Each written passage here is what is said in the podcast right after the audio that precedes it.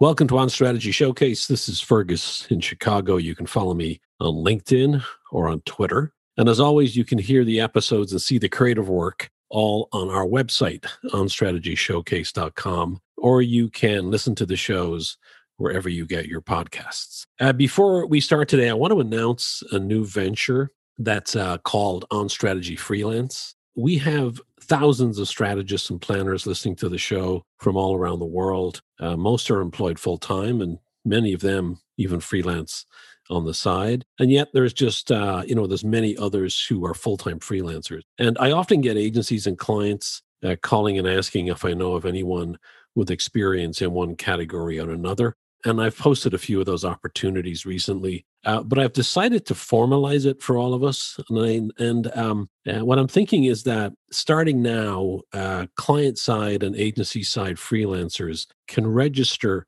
on our website at onstrategyshowcase.com by selecting the freelance tab on the homepage. Now, I, I expect most of these will be fully remote uh, opportunities, so you can be located anywhere in the world. To start out with, because we're going to try this and we'll, we, we, may adjust it as we go through this. But uh, to start out with, the alerts will be valid for 24 hours and just 10 candidates will be forwarded to the agency or client. So you've got to react pretty quickly if you receive an alert or you see an alert. So for more details on this, uh, go to our website on strategyshowcase.com under the freelance tab on the home page, and you can get registered uh, today. We'll see how it goes. I think it could be very cool for everybody. And but if we need if we need to adjust it, we can do that as we go forward. So back to today's show. I talk with Selma Ahmed, creative director, and David Mortimer, planning director at Adam and Eve DDB in London, about their latest effort with Channel 4 and FIFA. Channel 4 is a television national TV network in the UK.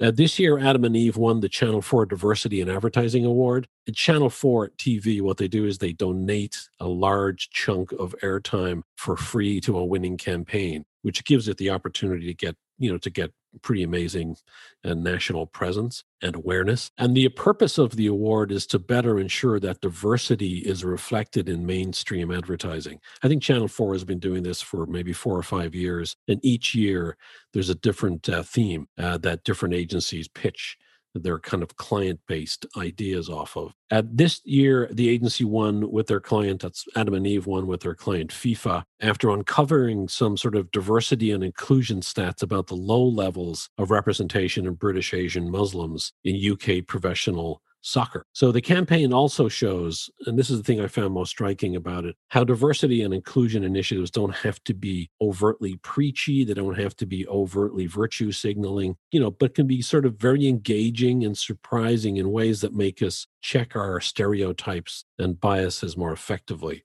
And I think this is a campaign that does a terrific job on that. So this is Selma and David. They share the story behind the Midnight Ramadan League. Enjoy you know, we generally don't we generally don't do uh, shows around single spots. So this is sort of an unusual situation, but I was really struck by it for a number of reasons. Um, most of the way through the spot, I wasn't even sure what I was watching, and uh, the way it was, the way it played out, it just worked perfectly well with dealing with stereotypes, with dealing with racial equality, um, and I, and I just I was just sort of totally drawn to it and and reached out to you guys to see if we could do a show about it. So it, it's it's it's um it's I'll let you maybe Selma maybe I could start with you to explain what um, what Channel Four is doing and why and where this sort of fits together in terms of what this spot ultimately became. Can I start with you on that? Yeah, of course, of course. So every year channel 4 do a diversity in advertising award where they kind of offer up to agencies and brands to pitch to win a million um, million pounds worth of free media. And it's all kind of the, the the brief isn't you know tick a box and do something for you know representation or diversity. It's really about doing a piece of brand a brand ad a brand piece of communication that is an advert and is in service of the brand but at the same time deals with an issue or you know about something that's not represented on the main screen. Um, and so i think last year it was um, for lgbtq plus and this year it was for bame um, kind of uh, community which they're not no longer referring to it as that but yeah. So for us it was you know we enter every year as an agency and this year we kind of found that there was something really special we could do here with FIFA because for us, I think David can talk to this as well, but it was so important not to fall into the cliche of BAME as a kind of blanket term and really kind of dig deep and find an insight that gives us an opportunity to do something really special here for not only to win the prize with Channel 4 and obviously win that amazing um, kind of media airtime, but also to to do something for the brand and that will really make a difference when people see it kind of on TV and out in the real world. So this was our submission and I can talk a little bit about the submission in case anyone doesn't really know about it, but we worked with FIFA and D- David especially in the early stages, found this incredible insight, which I think he can talk more to um, about the lack of representation and lack of British Asian role models in football and kind of being a big barrier as to why they don't make it to be professional. And so we kind of were briefed, and me and my creative partner Genevieve, we came up with this idea of taking a real grassroots team from the UK and and doing something amazing by putting them on a global scale like FIFA. So this is something that channel 4 does. It's not about non it's not for not for profits this is obviously they're approaching brands established brands who already have established budgets. So why do you think channel 4 approaches brands versus providing opportunities for nonprofits? I, I think it in a way it's to make the impact of what they do even bigger. So I, I think you know you could easily answer this sort of of brief with something that is not going to do anything necessarily for your brand or for the business, but is almost a, a charitable thing, or, or you could have a kind of a not for profit approach. But I think it would then be hard for other brands looking on to think, well, we could do that as well, because, you know, they wouldn't have the budgets, they wouldn't have the money to do that. So I think what what's really important about this competition is that you you know you can't just prove that you're making a cultural impact. You have to prove that you are spending your your ad money wisely basically that, that this is going to do something for your brand and so i think that really helps to then kind of not just you know the impact doesn't stop at the winner of the competition it hopefully inspires other people to to say we can do what we need to do as a brand but we can also be much more representative we can also kind of make what we do more diverse and more inclusive while still hitting what we need to do and actually you know hopefully, as as with you know, I hope the case of this ad, kind of actually getting more impact and making what we do more impactful through kind of better representation. And, and so that's the that's the that's the heart of it. That this is about ensuring in national advertising that there is representation across uh, all ethnicities, lifestyles, people, etc. That's really at the heart of what this is: is to drive into culture the exception and the normalization of representation. Is that fair to say? Yeah, that's exactly it. And and interestingly, I, I think one of the um, really interesting things. So alongside the competition, they had also kind of conducted a lot of research, and I think one of the things that really inspired what we created in the end was was part of their research talked about something called the, montage effect. So when when they spoke to people from kind of the, these communities about how they feel represented or, or not in many cases one of the issues that came up was you know often when they are represented they are part of a montage you know and brands trying to do the right thing and trying to tick that box by saying let's put as many different cultures as we can in our advertising so it's like tokenism but, yeah but uh, it's almost multiple tokenism in terms of you end up with um, to create that montage, you need everyone doing the same thing, which is usually quite a kind of white middle class activity. And then, you know, because everyone's only on screen for a second, they're basically defined by how they look and often then a few stereotypes to help you recognize that they're from a different or a you know a, a minority culture and yeah. and ultimately that ends up creating a very surface level diversity um, which you know it still has its role for certain brands in certain times but if everyone in the industry does that then you never get those deeper true authentic stories from these cultures and from these uh, groups and so i think our intention was very much kind of yes the overall competition is about kind of diversity and that breadth of diversity but our solution to it should actually be very focused and we wanted to do diversity as as a as a depth and an authenticity and, and the richness of an individual story rather than trying to kind of pack it with as much diversity as, as we could in terms of breadth. Why FIFA? Was that your choice to select FIFA as a client that you thought because you thought you might have a a connection that made more sense than if it had been for some other client? Yeah, I'm I think it felt right to we do a lot of work with FIFA and around kind of impacting culture and we've seen them as a brand they're so active and reactive to things that happen in culture they're always the, kind of the first people first brands to do something in real life and respond to what's happening in the real world because they understand how much it impacts the game. And i think when when this kind of insight of the lack of representation of british asian footballers came to the top i think every just felt really right to go with a brand like fifa because they are kind of right at the heart of the story and they are the people that can really impact it from within. Yeah because i mean when you look at soccer in terms of its global nature it, i mean certainly it seems that that would be it makes sense for the brand to be involved in and, and to be assuring there's representation, particularly in advertising, because it's a it's a global sport. Yeah, and and when you look at kind of the kind of people that play FIFA, it's all around the world. It's people from all different countries, communities, different ages, different types of people, and it's yeah. such an incredible community that love FIFA and they thrive. They they connect through the game. People that don't know each other from all over the world become friends, and they built their own community. So it felt really wonderful to, to kind of take a real community that are doing it in the real world and put them in the game, and and in that way kind of connect it and show the power of of of gaming. So can, can you, Selma, can you talk to sort of what the experience is for sort of everyday British Asian citizens living in the UK? What what is that experience like for them? Yeah, I'm.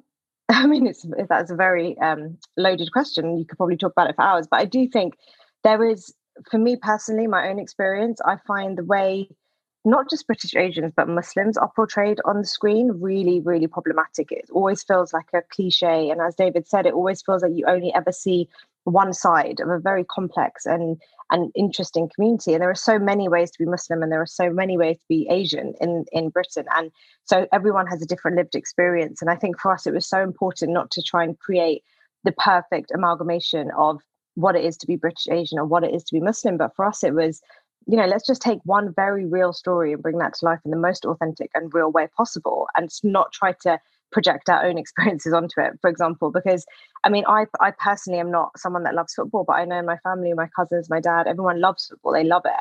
So i was able to bring some insight in that respect but not in terms of being someone that loves football. So for us it was it, it's a real balancing act. And and just to come back to your original question i think there's a lot of work that needs to be done in understanding Muslims in the UK and understanding how prevalent Islamophobia is in the UK and all, all, over the world, and making sure that the narrative is not always the way it's portrayed on the news or on, you know, soap operas and, and places where people feel like they can do the token Muslim thing and suddenly that the only kind of there's only two sides of the story. And for us, we wanted to show slightly a more complex and deeper, deeper representation.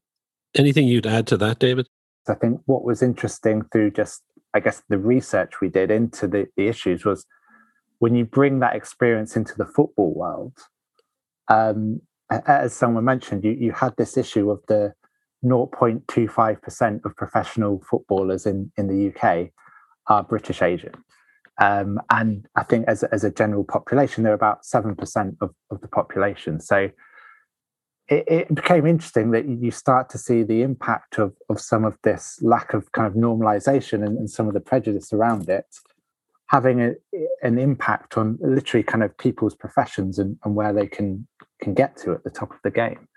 And and when we dug into that we we found that um, you know it wasn't a lack of interest in football. Again you may assume and i think a lot of the assumptions were that well this is a community that don't care about football. But actually what we found out in the data is they're more likely than kind of the average person in the UK to play football in kind of a recreational way. So like around the, the pitches, the parks of the UK, they make up about 10% of the people playing football.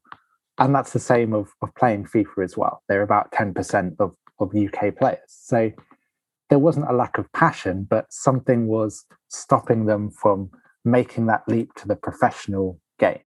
Salma, for you, when you're having conversations with David, what sort of bubbles up to the top for you that you sort of cling onto when you're developing ideas? That's something that one thing he said or something he talked to you about really sort of resonate?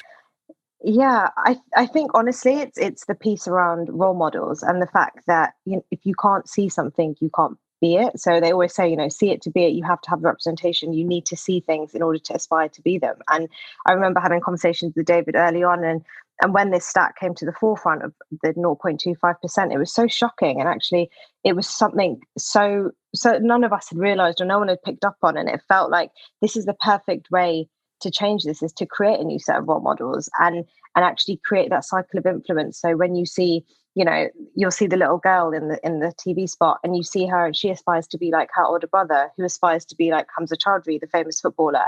And then you have that cycle of influence. And and for me the one the one piece out of the brief that really struck was you know how can we create a new set of role models and and create a and create a way for people to see something in order to then aspire to be it is the way to think about this representation is it muslim representation or is it british asian representation? How, how do you think about it?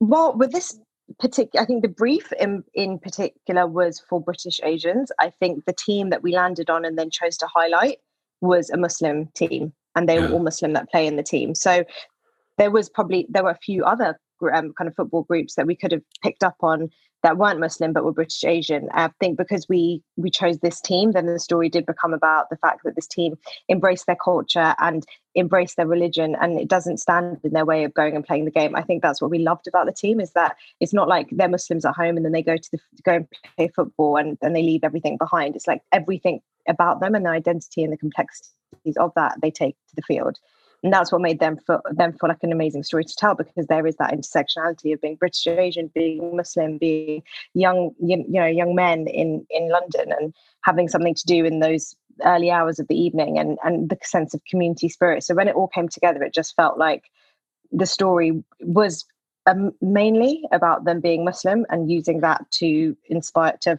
kind of fuel the game, but also the fact that they are British Asian.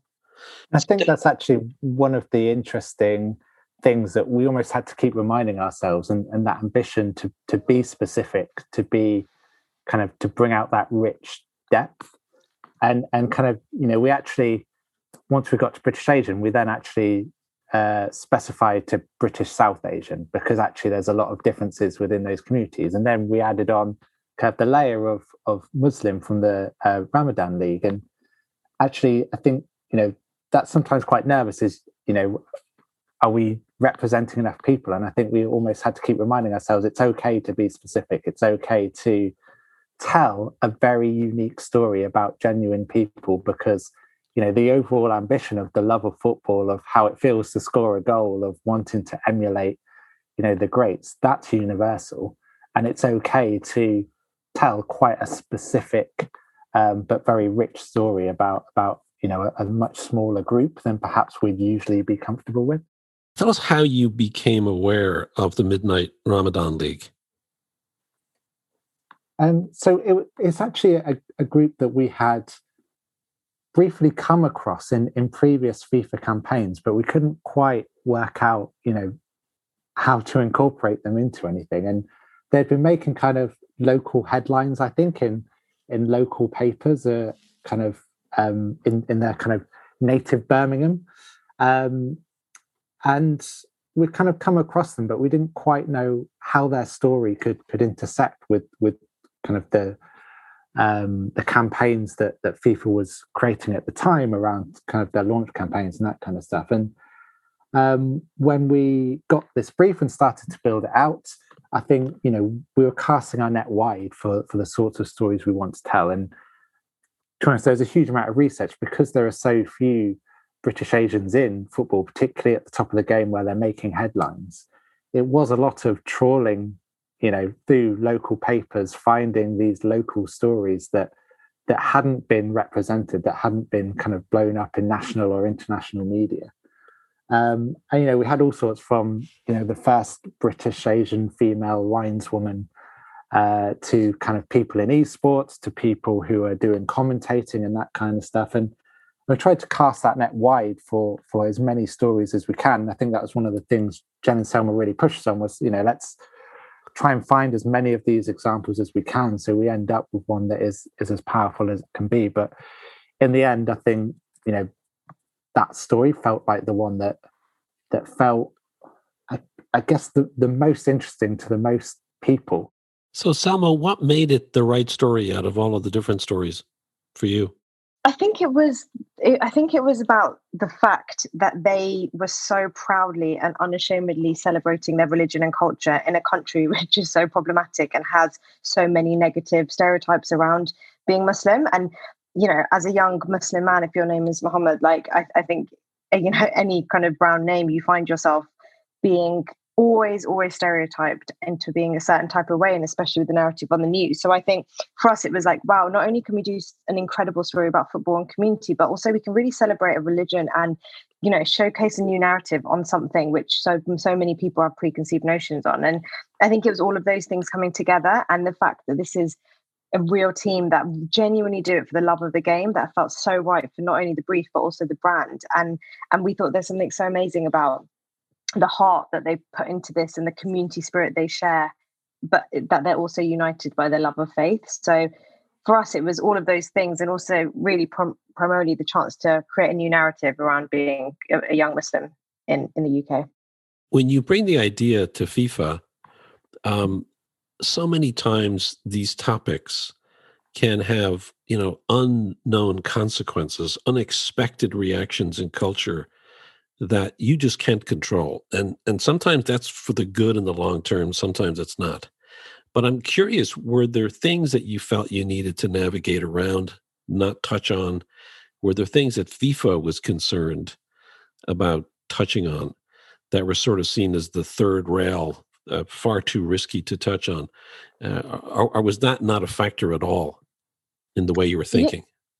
You know i think the most beautiful thing about this is that that wasn't a factor we had very little conversations about what we can and can't show and FIFA were an incredible partner in this and and our two clients that were also young Muslim women so they also came with their own understanding of the culture and and they kind of worked really closely with us and it was never a case of of you know we shouldn't go there. It was like how can we do this in the most real and authentic way? And actually there were you know conversations around you know keeping making sure that we showed prayer. So if that was one thing that was really important to me that was one thing that was really important to the clients it was like let's make sure that we show the prayer because that is such a fundamental moment in the story which he prays at home and then he goes and plays. That really like shows in a very quick read that he's muslim and that he's and you know he's dedicated to his faith. So when when that conversation happened it, yeah of course of course we're going to pray a lot more was genuinely we weren't pushing back on things. I loved it because i thought yeah let's just go all out. And I think one of the most reward like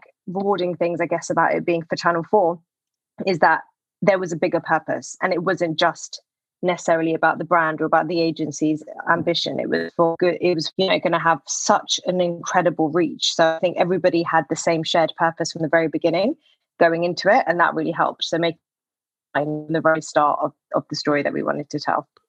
Anything you'd add to that, David? You know when i first saw the 30 second ad and and it opens on on the prayer scene and i think you just get that sense of this is so different to anything else you're going to see in in the ad break and anything else that is on you know in any ad break right now that i, I think that the impact of that bravery and, and that determination to do it right i think just makes it so impactful.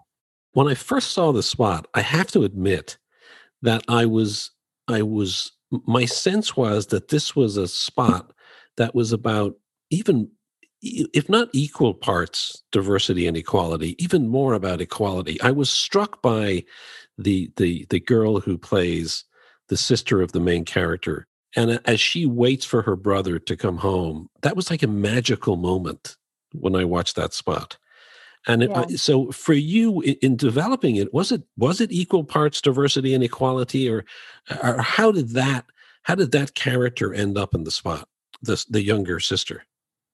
Well, she was she was in it from the very original from the original sorry the very original um, script because we kind of had a conversation before we began writing the script or coming up with the idea for this, which was like, how do we make sure it really did strike us that this was going to be a spot all about men? And so we were like, no, you know, we need to really, and I think we pushed David as well, like, who can we include in this that is a woman? How can we make sure that we have equal representation? And then we realized, you know, from speaking to the founder of the Midnight Ramadan League, he was like, I was, I was going to start a female league, um, but then COVID happened, so I wasn't able to. So if you were to include a woman in our team, it just wouldn't be real. It's just not how we do things at the moment. And then it was a real balance of do we go with what's real, what the real story is, or do we just put some women in there and make it feel like, you know, an, an equality thing? So for us, we really had to think about that before we wrote the script. And then then we were like, let's just do it exactly how they do it. But there was something so important about there being that cycle of influence um, and the role model piece, which is like we need to make sure that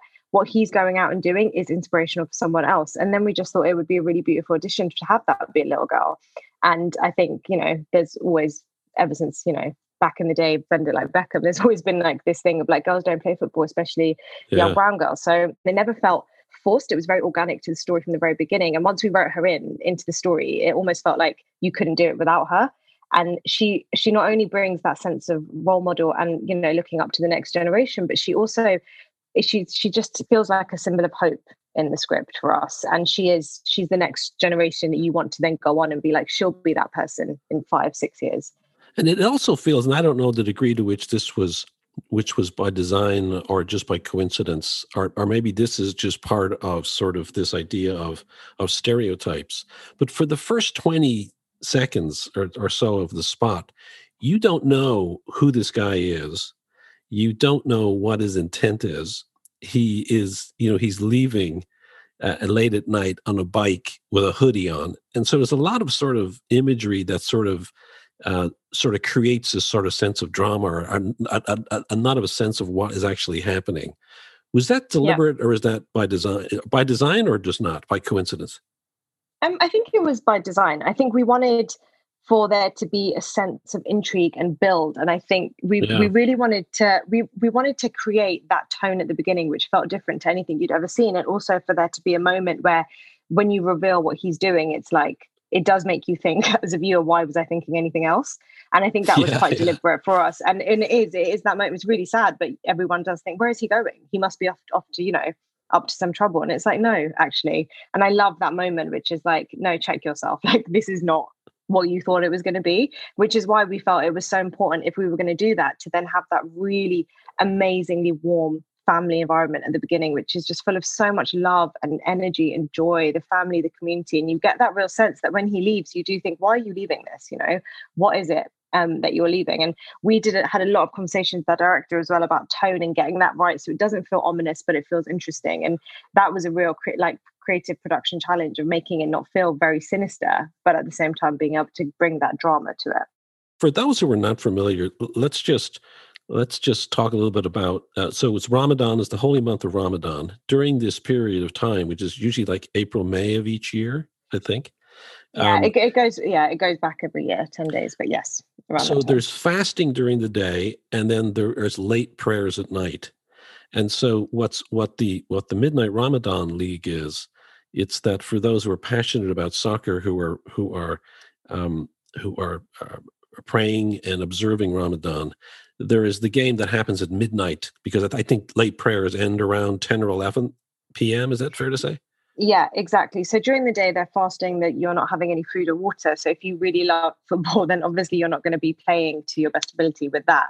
So what it is is in when you break your fast in the evening and then you say your prayers, there's a time between breaking that fast and then starting your next fast in the morning at sunrise which is kind of you either go to sleep or or you know you you pray whatever you want to do in that time and so these boys what they do is they kind of use that time to go out and play football. Once they've had some food once they've had some water they go out there they get together they spend that time just before the next fast playing football. They do it every thursday and friday. So obviously they all have jobs as well. So during the it's not every single night of the month but they do it on thursdays and fridays. And then they get home in time for the morning um, morning prayers and then they begin their fast again.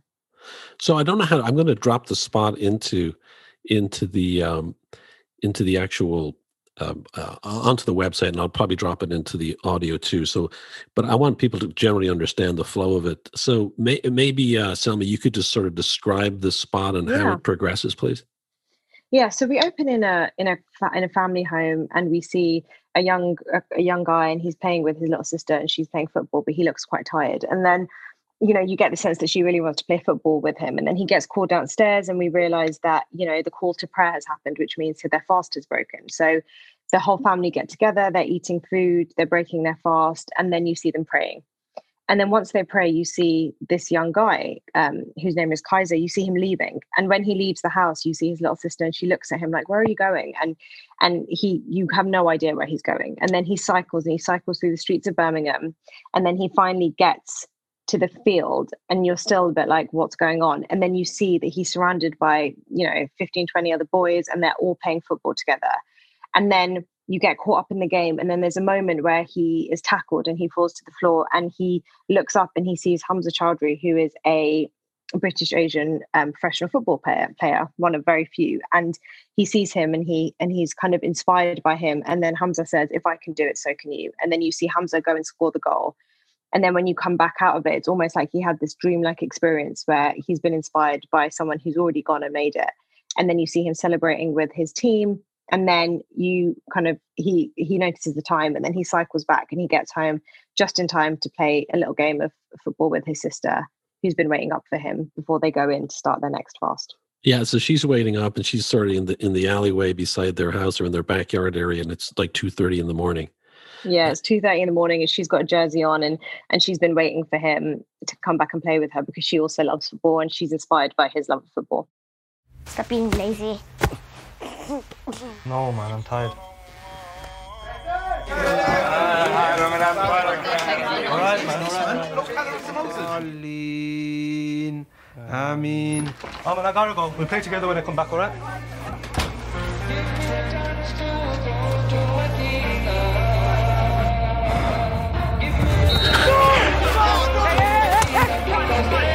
on, yes, one good, keep going, Hamza If I can do this, so can you.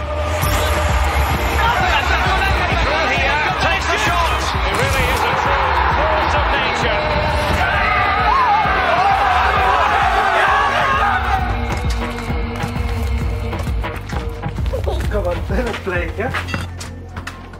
I'll run and I'll take Let's go.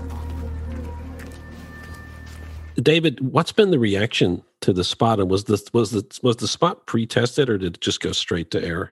Uh, no, no, no pre-testing. Um, I, I mean, I think the reaction's been incredible, and I think that's one of those things. From you know, you can do as much research as you want into underrepresentation, and you can kind of find the things that and see things that you think will have an impact. But I guess it's still amazing to see how powerful it is for people to see themselves represented in a way that they've never seen before. And I think that's what, you know, I've seen the research. I know that that that is likely to happen, but I don't think you quite really grasp just how powerful that is for a lot of people who feel either underrepresented or, you know, often misrepresented, as, as Selma was talking about earlier. There's a, a real, real something to be said about like why we made the spot and who it was for. And even though it's it's had an incredible reaction with the Muslim community in Britain and globally, I think it's also had an incredible impact, like you're saying, kind of about people that aren't Muslim who don't understand what Ramadan is, who yes. also feel they have an emotional takeout from it. And the reason I think that is is because it's a real human story and it was crafted as such. It wasn't kind of designed intentionally to explain what it is to be a Muslim or explain what it is to fast. Like we were quite intentional in not making an education piece and actually just making it about a real human story that people no matter who you are can relate to. There's a there's a sister there's a family there's there's a community there is a brotherhood there is a love of something and and all of that passion all of that stuff. And i think that's the real the real takeout. And the real surprise for me has been how people who aren't muslim have reacted so well to it and have connected with it and resonated with it emotionally. What has been the unexpected reaction. I mean, there, when you talk about people being able to see themselves, what does that mean to people that you've talked to? And then I'd love Selma to answer that also. I think that that wider impact, and and that may be something that you know we may not see for a little while yet, but um, it's certainly something that, that that we're trying to track along with Channel Four. Uh, when we were looking into the this kind of vicious cycle of the lack of role models, you saw the the the impact of that was you know people not aspiring to to play football as a career, families not supporting their kids to to develop in football because they think there's no future for them in it, and even things like professional scouts and, and coaches ignoring British Asian talent because you know they have a view of what a professional footballer looks like, and if it doesn't look like you, then it doesn't matter how good you are. They don't see a place for you on their team. I remember a while ago reading about when um, Liverpool signed uh, Mo Salah, and he was you know knocking in goals all over the place, um, and uh, I think instances of Islamophobia dropped in the city of Liverpool um, because people saw a Muslim who was in love with the game and you know playing for the club that they loved and, and just that normalization um, has an almost instant impact in terms of just how people you know suddenly it's not something alien suddenly it is something that you know they're, they're just people who have the same lo- you know loves that you do and, and love football and and you know their family and, and that kind of stuff. So um, I think that's part of what we're still trying to track at this stage, and, and I think we'll continue to do is is how that initial impact from the broader British public hopefully then turns into, um, you know, we we create a positive cycle rather than a negative one. It'll be interesting to see how the how the um, I don't know what the term is in the UK for like the soccer federation. So we've got FIFA involved in this. Uh, we've got uh, Channel 4 involved with this. Has there been any sort of response or has there been any sort of um, reaction from like the Premier League or the leagues themselves about about this issue of diversity and representation? I mean, I think one of the, the great things in, in when we were producing it is, you know, we, we leaned on some of, uh, you know, FIFA's uh, kind of, or EA's uh, contacts to to make sure that we were building something almost alongside them. So, you know, we spoke to representatives from uh, the Premier League, we spoke to representatives from Kick It Out, who are kind of the um, anti racism uh, kind of charity, kind of for professional football.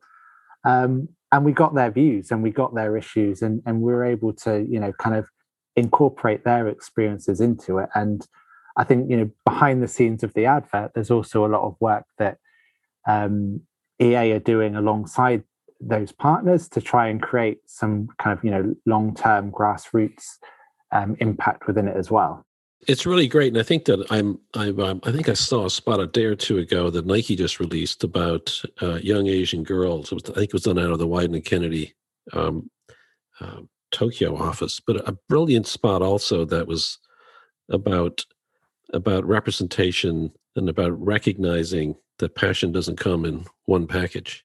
Brands have such a power to change the narrative yeah. in such an incredible way, which I think sometimes we forget the responsibility we have within the industry because it can get very like, you know, let's all pat ourselves on the back and celebrate the awards. And like, you know, there's a lot of like within the industry about was this a good ad and, and kind of the way we market and the way we measure its impact. But I think we have to remember, even at briefing stage, like there is so much power brands have and the space that they hold in people's lives physically and also you know via social media on the internet any kind of place that you see a brand you have an opportunity to deliver a message. And and making something that felt felt so intrinsic to the brand and so true about them and who they are as a brand but then also making it about a real human story and a community and a culture that is so often misrepresented.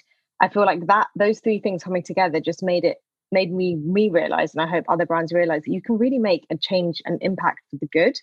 And you can do something incredible without compromising your brand or without compromising you know sales and all of that stuff that also really matters to brands. So david my last question would be around uh, where this could go. I've seen i've seen the spot the piece of film. Uh, are there other components as a part of it to make it a broader campaign or is that planned or has that already happened? Uh, so yeah, so that was always kind of a, a, part of it, and and I think you know when we went into to the pitch to Channel Four, I mean, whether it was a smart thing to do or not, I don't know, but we basically said we're going to do this anyway, and you know what your award will give us is a bigger platform to create these role models, but you know, and ourselves and EA had already kind of signed up to this is the right thing to do, and we want to create this this platform. We want to showcase kind of this next generation of of British Asian role models. So um, alongside that spot, there's also the things that kind of we, we wanted to create around that. So um, again, where do you see big role models that inspire you out of home? So we wanted to create kind of out of home with uh, with Hamza Choudhury, with the uh, Midnight Ramadan League, and, and kind of you know again give them that status that is often not not given to uh, British Asian uh, role models. Um, there's also uh, so Hamza Choudhury also wrote a children's book about his uh, kind of rise in the game, um, which has been uh, you know given to schools and that kind of stuff, and again will hopefully inspire uh, with with that same sense of, of role models and and kind of give the specifics of his story and hopefully paint you know for people from a similar background how he did break that that barrier that is seemingly impossible for many British Asians to to um, break it into the top of the game. Um, and I think the other important thing that you know we're really keen was to to get their story into FIFA the game. Um, and so you know at the same time as as the ad ran, um, there was there were challenges that you could complete in FIFA, which would unlock um, all sorts of midnight Ramadan League themed um, items. So you can play in the kit that is in the ad. Um, you can have your stadium all dressed up with kind of the um, the decoration, the theme of the Midnight Ramadan League, um, and I think that was you know just again such a brilliant thing that th- these kind of these guys from Birmingham who set up a thing because they love football so much. Yeah, um, right.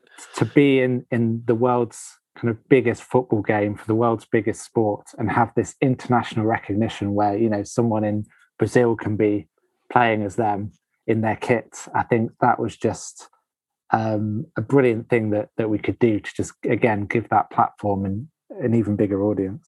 If folks want to see the creative, they can go to go to our website on strategyshowcase.com. We'll put the uh, the spot up there, and we'll try and gather as many of the other elements that that David talked about, and we'll post it up there too.